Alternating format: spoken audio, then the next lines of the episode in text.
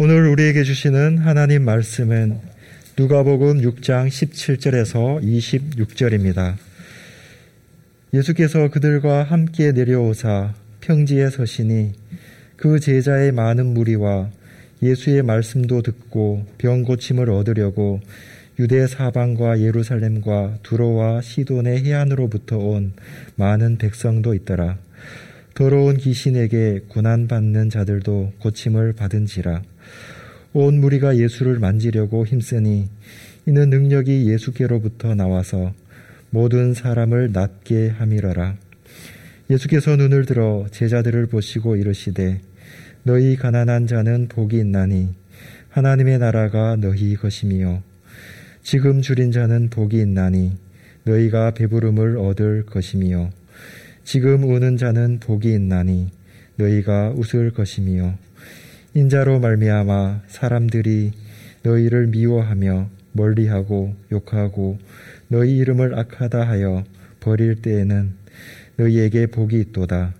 그날에 기뻐하고 뛰놀라 하늘에서 너희 상이 큼이라. 그들의 조상들이 선지자들에게 이와 같이 하였느니라. 그러나 화 있을진저 너희 부요한 자여 너희는 너희의 위로를 이미 받았도다. 화 있을진저 너희 지금 배부른 자여 너희는 줄이리로다. 화 있을진저 너희 지금 웃는 자여 너희가 애통하며 울리로다. 모든 사람이 너희를 칭찬하면 화가 있도다.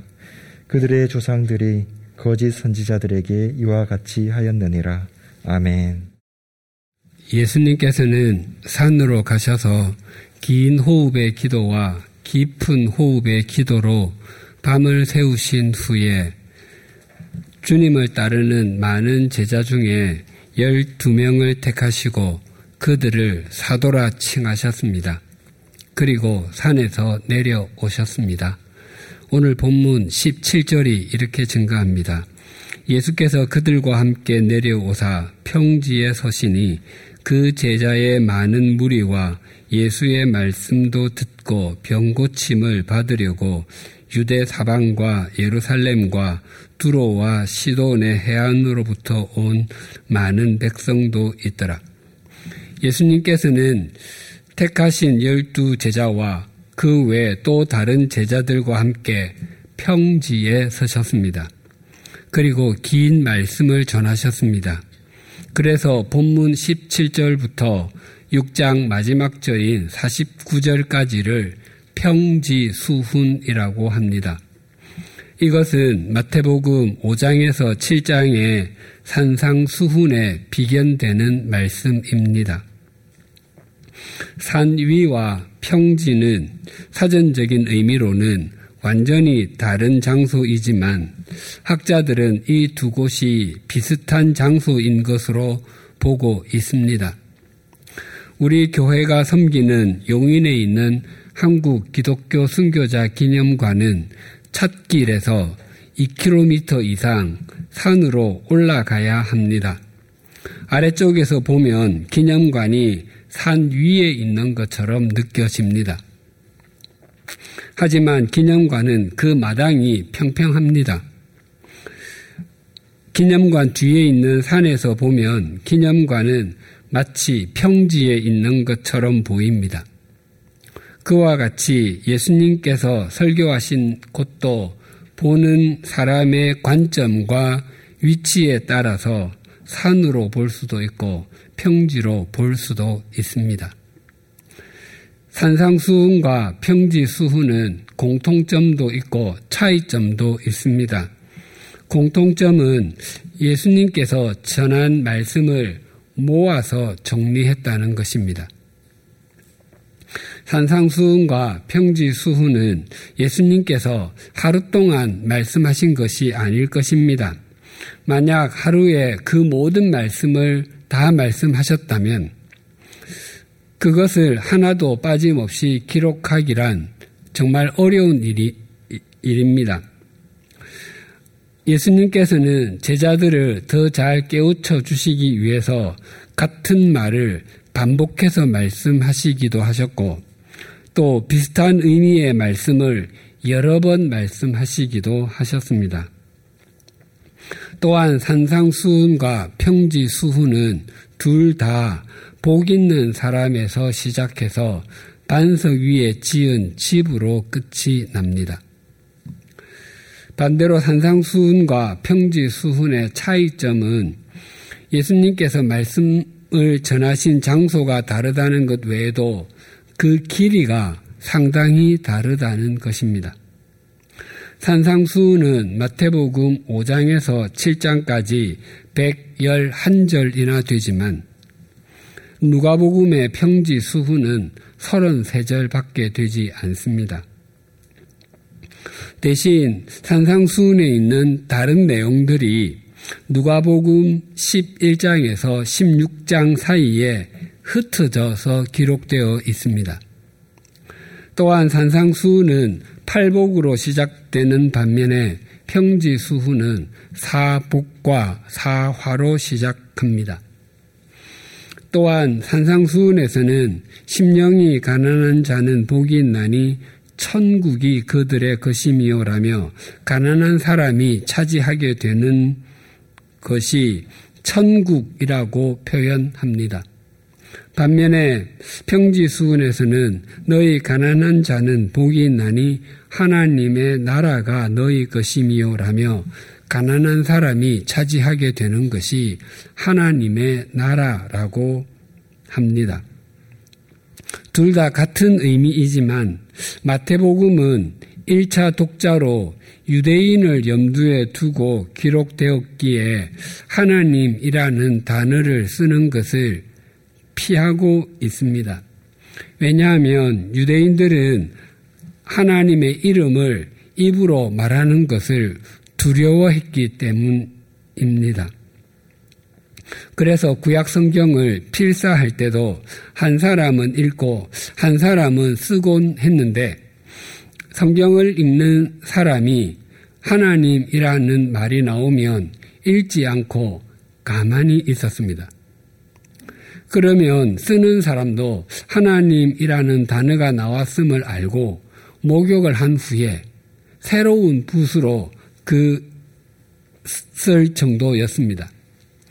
반면에 누가복음은 1차 독자를 이방인을 염두에 두고 기록되었기 때문에 천국보다는 그 의미가 더욱 분명한 하나님의 나라라고 기록하고 있습니다.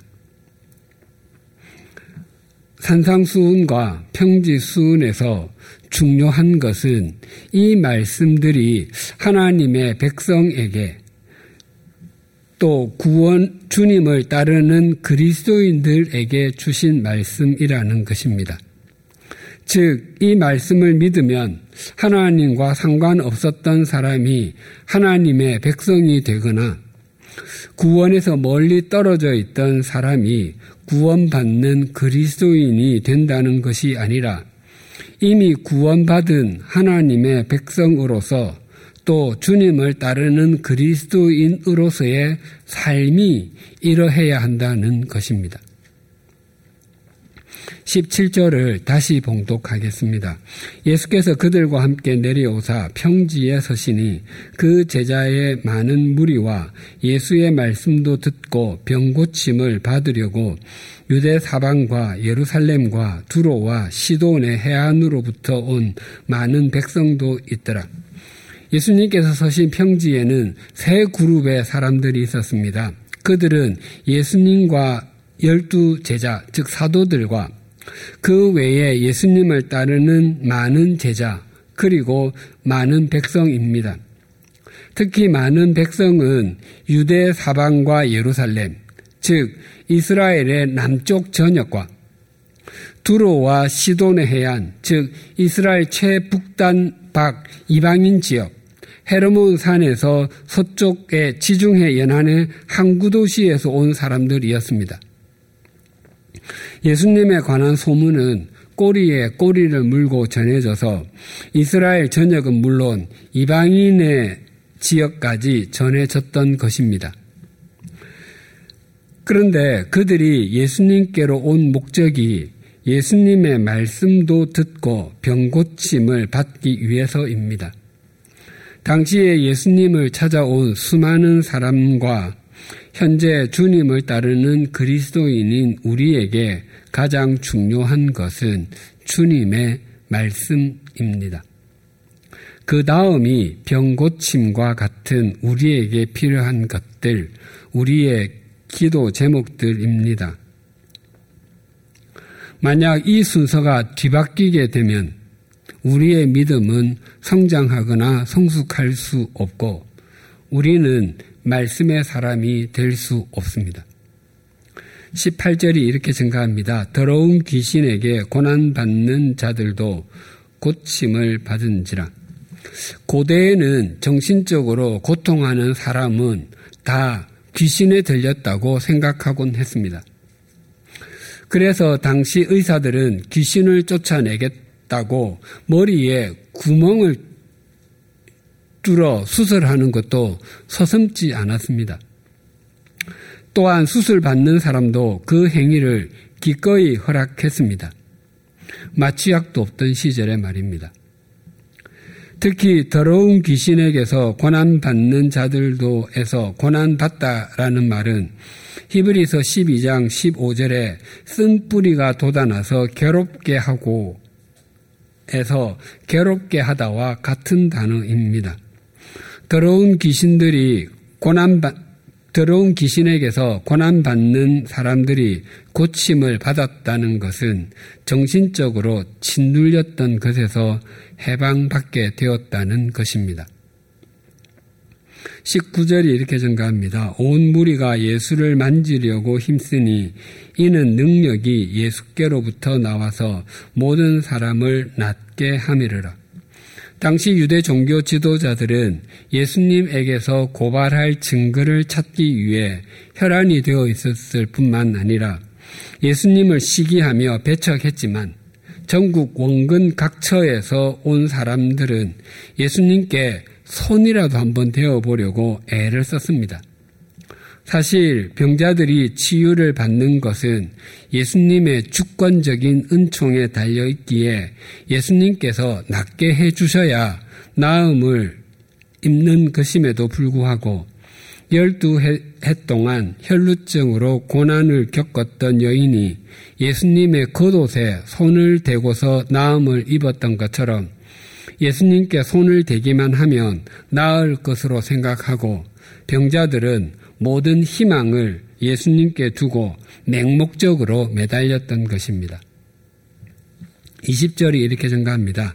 예수께서 눈을 들어 제자들을 보시고 이르시되 너희 가난한 자는 복이 있나니 하나님의 나라가 너희 것이며 20절부터 본격적으로 예수님의 평지 수훈의 말씀이 시작됩니다.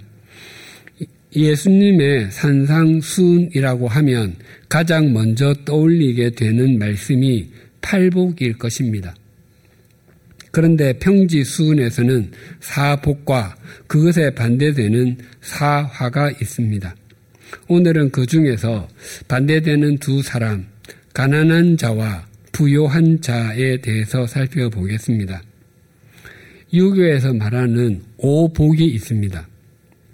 그것은 수, 오래 사는 것, 부, 재산을 많이 갖는 것, 강력, 몸이 평안, 건강하고 마음이 편안한 것, 유호덕, 덕을 행하기를 좋아하는 것, 그리고 고종명, 제 명대로 살다가 편안히 죽는 것, 이 다섯 가지입니다. 유교에서는 부, 재산을 많이 갖는 것이 복이라고 했습니다. 하지만 예수님께서는 오히려 가난한 사람이 복이 있다라고 말씀하셨습니다. 20여 년 전에 전국을 강타한 한 광고 멘트가 있습니다. 빨간색 스웨터와 장갑, 그리고 하얀색의 털 모자와 목도리와 치마를 입은 한 여배우가 눈 내리는 마을을 배경으로 하여 이렇게 말했습니다. 여러분, 여러분 모두 부자 되세요. 꼭이요. 이 멘트만 듣고는 사람들이 무슨 광고인가 했습니다. 하지만 이어지는 남자 성우의 목소리를 듣고서 무슨 광고인지 알게 되었습니다. 당신의 경제를 생각하는 신용카드입니다. 한 신용카드 회사의 광고였습니다. 당시 IMF 구제금융을 받은 우리나라는 경제가 참 어려웠습니다. 그래서 부자 되세요 이 한마디가 새로운 밀레니움을 시작한 국민들에게 희망의 말이기도 했습니다.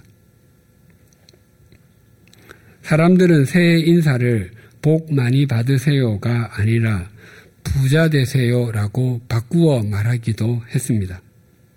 하지만 그것은 허황된 희망이었습니다. 그 카드 회사를 비롯하여 여러 신용카드 회사에서 신용카드를 무분별하게 발행하는 바람에 신용불량자가 급격하게 양산되고 말았습니다. 신용카드가 비용 지불에 편리한 수단이기는 하지만 결국 외상거래입니다. 외상이면 소도 잡아먹는다는 우리 속담처럼 뒷일은 어떻게 되든지 생각하지 않고 우선 당장 좋아 보이기만 하면 무턱대고 행동하는 것이 사람의 본능이기 때문입니다. 예수님께서 산상수훈에서 이렇게 말씀하셨습니다. 마태복음 5장 3절이 이러합니다. 심령이 가난한 자는 복이 있나니 천국이 그들의 것이며 예수님께서는 가난한 사람 중에서 심령이 즉 마음이 가난한 사람이 복이 있다고 말씀하십니다. 흔히 사람들은 말합니다. 나는 돈은 없어도 마음은 부자입니다. 이처럼 마음만이라도 부자라고 말해야 상대가 자신을 깔보지 않을 것이라고 생각하곤 합니다.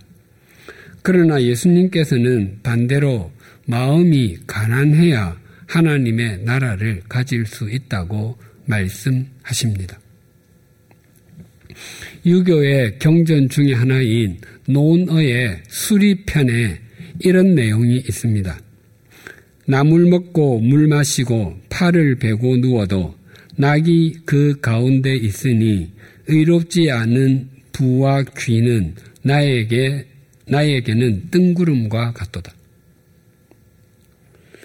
이 또한 가진 것은 없지만 마음이 부자라고 말하므로 자신이 인격적이고 성숙한 선비인 것을 드러내고 싶어 합니다.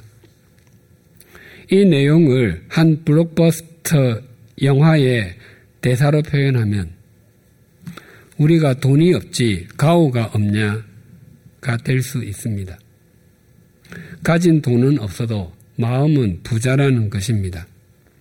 그러나 성경은 마음이 부자인 것을 경계합니다. 야고보서 5장 5절입니다. 너희가 땅에서 사치하고 방종하여 살육의 날에 너희 마음을 살찌게 하였도다. 주님께서는 불의한 부자들의 부정한 축제와 사치 그리고 쾌락의 삶에 대해 경고하면서 육체의 살찜보다 마음의 살찜이 더 큰 문제라고 말씀하셨습니다.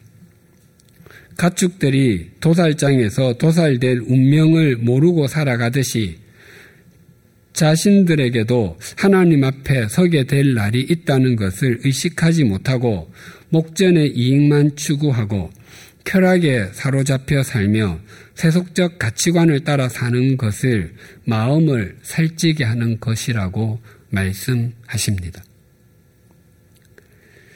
예수님께서 복이 있다고 말씀하시는 가난한 사람과 화가 있다고 말씀하시는 부요한 사람이 어떤 사람을 칭하는 것인지 깊이 생각해 보아야 합니다. 예수님께서 말씀하시는 가난한 사람은 단지 가진 재산이 없거나 사회적인 지위가 낮은 사람들을 일컫는 말은 아닙니다. 가난한 사람을 이해하기 위해서는 구약 성경에서 말하는 가난한 사람을 먼저 이해해야 합니다. 구약 시대의 대표적인 가난한 사람들은 고아와 과부와 나그네, 즉 이방인이었습니다.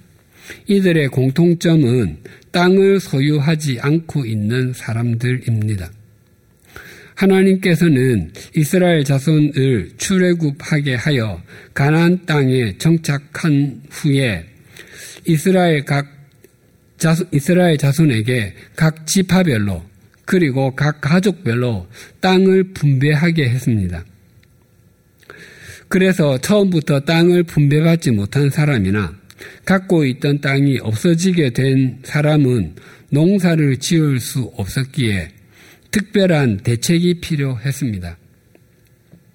하나님께서는 그런 사람들을 위해서 한 법을 제정하셨습니다. 신명기 24장 19절에서 22절입니다. 내가 밭에서 곡식을 벨 때에 그한 뭇을 밭에 잊어버렸거든 다시 가서 가져오지 말고 나그네와 고아와 과부를 위하여 남겨두라. 그리하면 내 하나님 여호와께서 내 손으로 하는 모든 일에 복을 내리시리라. 내가 내 감람나무를 떤 후에 그 가지를 다시 살피지 말고 그 남은 것은 객과 고아와 과부를 위하여 남겨두며 내가 내 포도원의 포도를 딴 후에 그 남은 것을 다시 따지 말고 객과 고아와 과부를 위하여 남겨두라. 너는 애굽 땅에서 종되었던 것을 기억하라. 이러므로 내가 내게 이 일을 행하라 명령하노라. 하나님께서는 이스라엘 자손이 농사를 지어 추수할 때 밭에 흘린 곡식은 줍지 못하게 하셨습니다. 또한 추수를 다 하고서 옮기는 도중에 한 뭇을 가져오지 않았더라도 그냥 두어야 했습니다. 뭇은 한 다발을 의미하기도 하고 약 2리터의 양을 의미하기도 합니다. 또한 추수하다가 아예 밭에 한 모퉁이는 베지 말고 가난한 사람들을 위하여 남겨두라고 했습니다.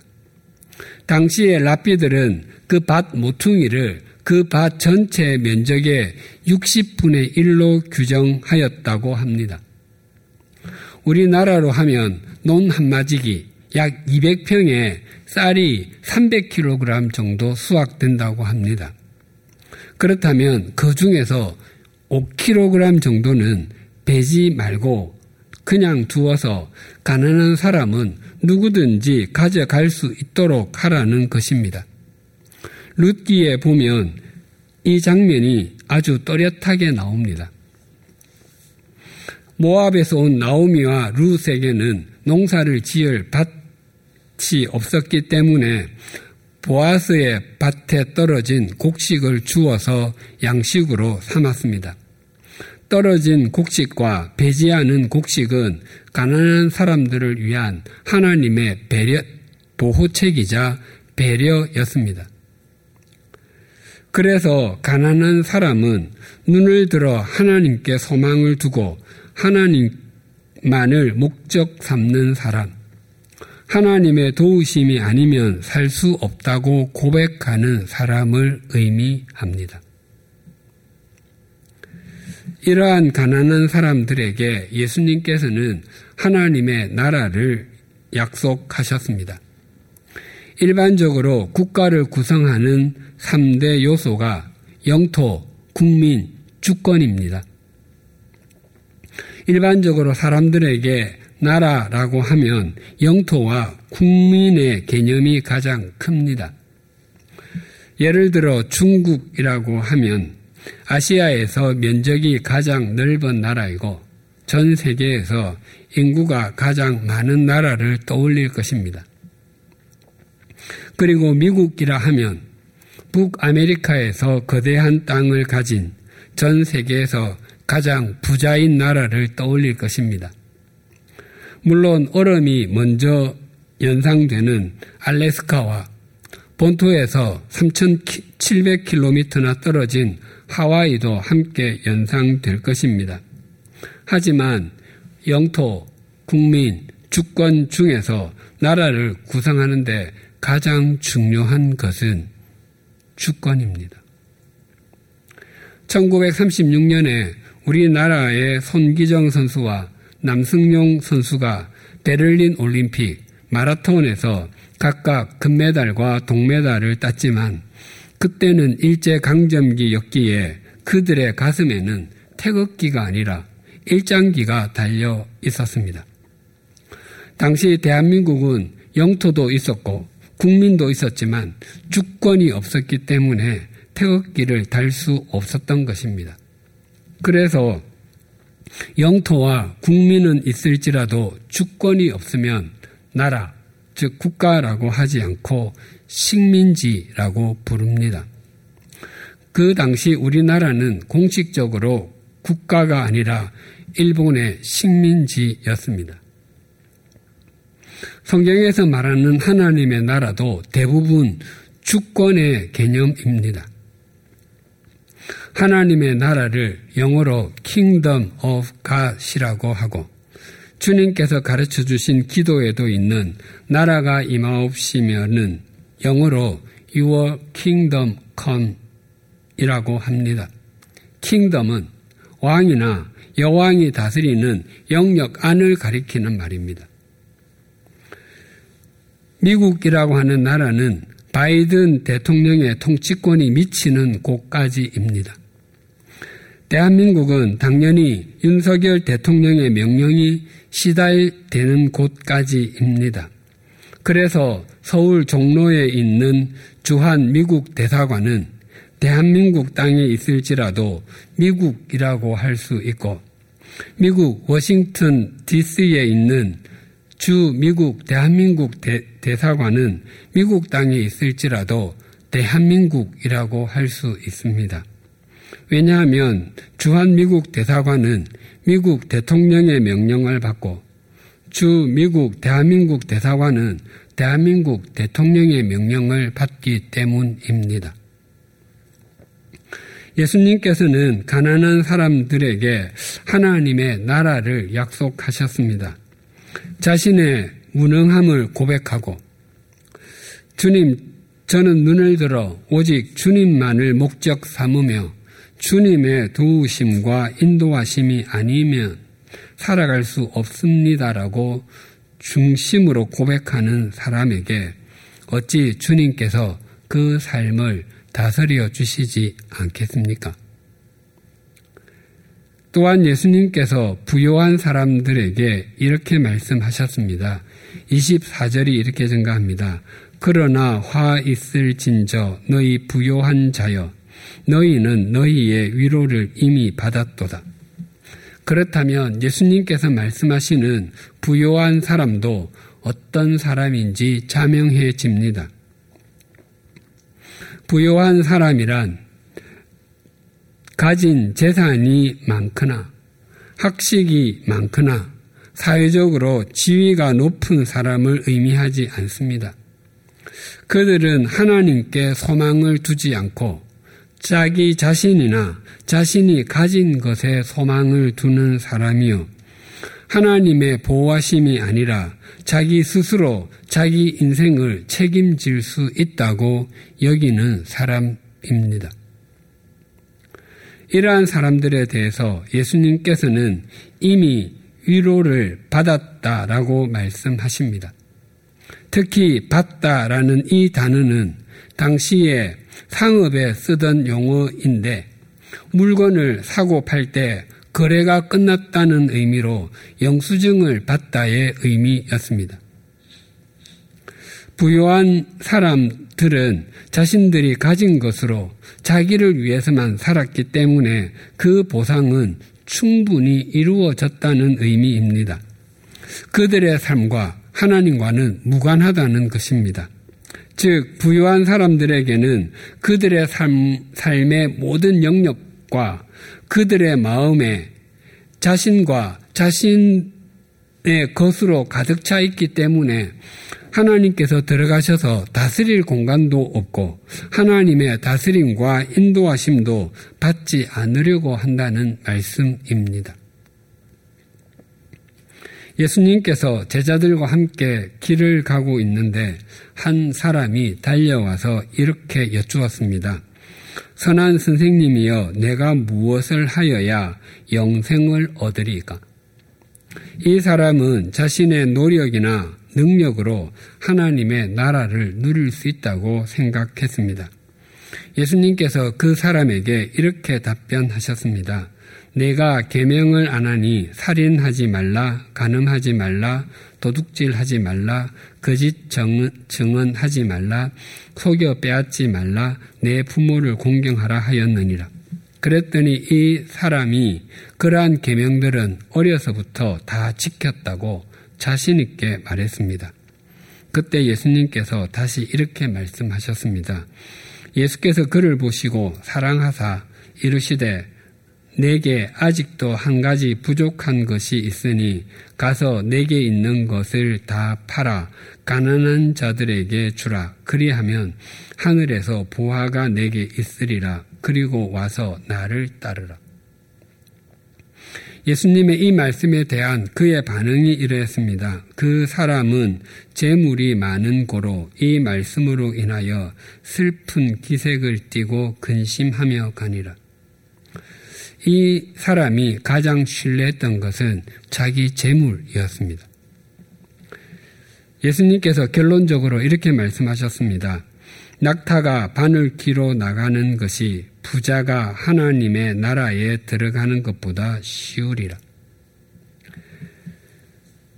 이 사건은 공관복음, 즉 마태, 마가, 누가복음에 모두 나옵니다. 그 내용을 종합해 보면 그는 젊은 사람이었고 유대의 관리였으며 재물까지 많았습니다. 즉 그에게는 젊음도 있고 권력도 있고 재물까지도 많았습니다. 그러나 그는 안, 그것들 때문에 안타깝게도 하나님의 다스림을 받을 수가 없었습니다. 그는 자기 자신이 가진 것과 누리는 것이 자기를 책임져 줄 것이라고 믿었습니다. 이 부자 청년과는 대조적으로 믿음의 조상이었던 아브라함에 대해서 성경은 이렇게 증거합니다. 히브리서 11장 8절에서 10절을 세번역 성경으로 읽어드리겠습니다. 믿음으로 아브라함은 부르심을 받았을 때에 순종하고 장차 자기 몫으로 받을 땅을 향해 나갔습니다. 그런, 그런데 그는 어디로 가는지를 알지 못했지만 떠난 것입니다. 믿음으로 그는 약속하신 땅에서 타국에 몸붙여 사는 나그네처럼 거류하였으며 같은 약속을 함께 물려받을 이삭과 야곱과 함께 장막에서 살았습니다. 그는 하나님께서 설계하시고 세우실 튼튼한 기초를 가진 도시를 바랐던 것입니다. 아브라함은 자신과 아들 이삭과 손자인 야곱과 함께 장막, 즉 천막에서 살았다고 증거합니다. 그 이유가 하나님께서 설계하시고 세우실 튼튼한 기초를 가진 도시, 즉 하나님의 나라를 바라보았기 때문이라고 합니다. 사실 아브라함은 굉장한 부자였습니다. 아브라함의 조카 롯이 소돔에 살고 있을 때 가나안 북부의 네 왕과 가나안 남부의 다섯 왕 사이에 전쟁이 일어났습니다. 그 전쟁에서 승리한 가나안 북부의 네 왕이 롯과 그 재산을 모조리 노략질하여 갔습니다. 그때 아브라함은 자기 집에서 길리고 훈련한 사병, 즉 가병 318명을 데리고 가서 롯을 구해 왔습니다. 집에서 318명이나 되는 군인을 먹이고 입히고 재우려면 집이 얼마나 커야 되겠습니까? 또한 그 사람들을 훈련하고 월급을 주려면 얼마나 큰 비용이 들겠습니까? 아브라함이 실제로 장막에서 살았는지 알 수 없지만 그는 이 땅에서의 삶이 영원하지 않다는 것과 자신이 살고 있는 것보다 하나님께서 준비하시는 곳이 더 좋다는 것을 믿었고 자신이나 자신이 가지고 있는 것보다 하나님을 더 신뢰해야 한다는 것을 믿었다는 것입니다. 자신의 젊음과 지위, 재산을 신뢰하다 예수님을 따르지 못했고 하나님의 나라를 누리지 못했던 그 사람이 누구인지 2000년이 지난 지금 우리는 전혀 알지 못합니다. 하지만 오직 하나님을 신뢰했던 아브라함은 4천년이 지난 지금도 우리에게 믿음의 조상으로 하나, 영원한 하나님 나라의 백성으로 우뚝 서 있습니다. 이것이 진정한 가난한 사람과 부요한 사람의 차이입니다.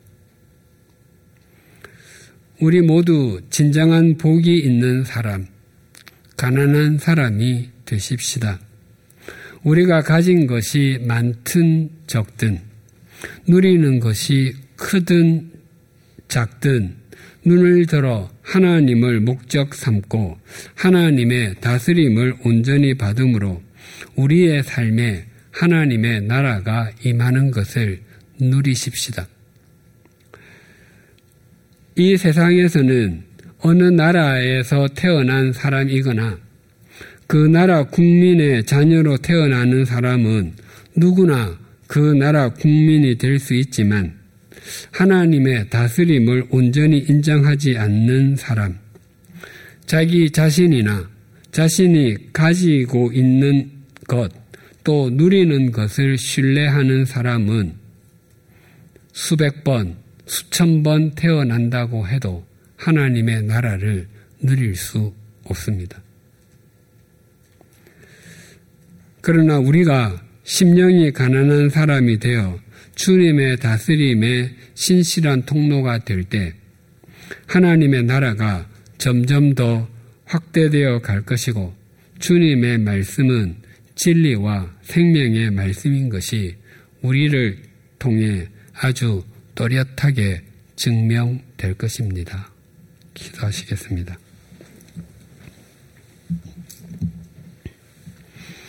하나님 아버지, 우리는 세속적인 가치관으로 판단하고 평가받는 것을 좋아하기에 부자 되세요가 우리의 귓가에 맴돌기를 원하고 또한 부자가 되는 것이라면 무엇이든지 움켜잡기를 원할 때가 참 많습니다.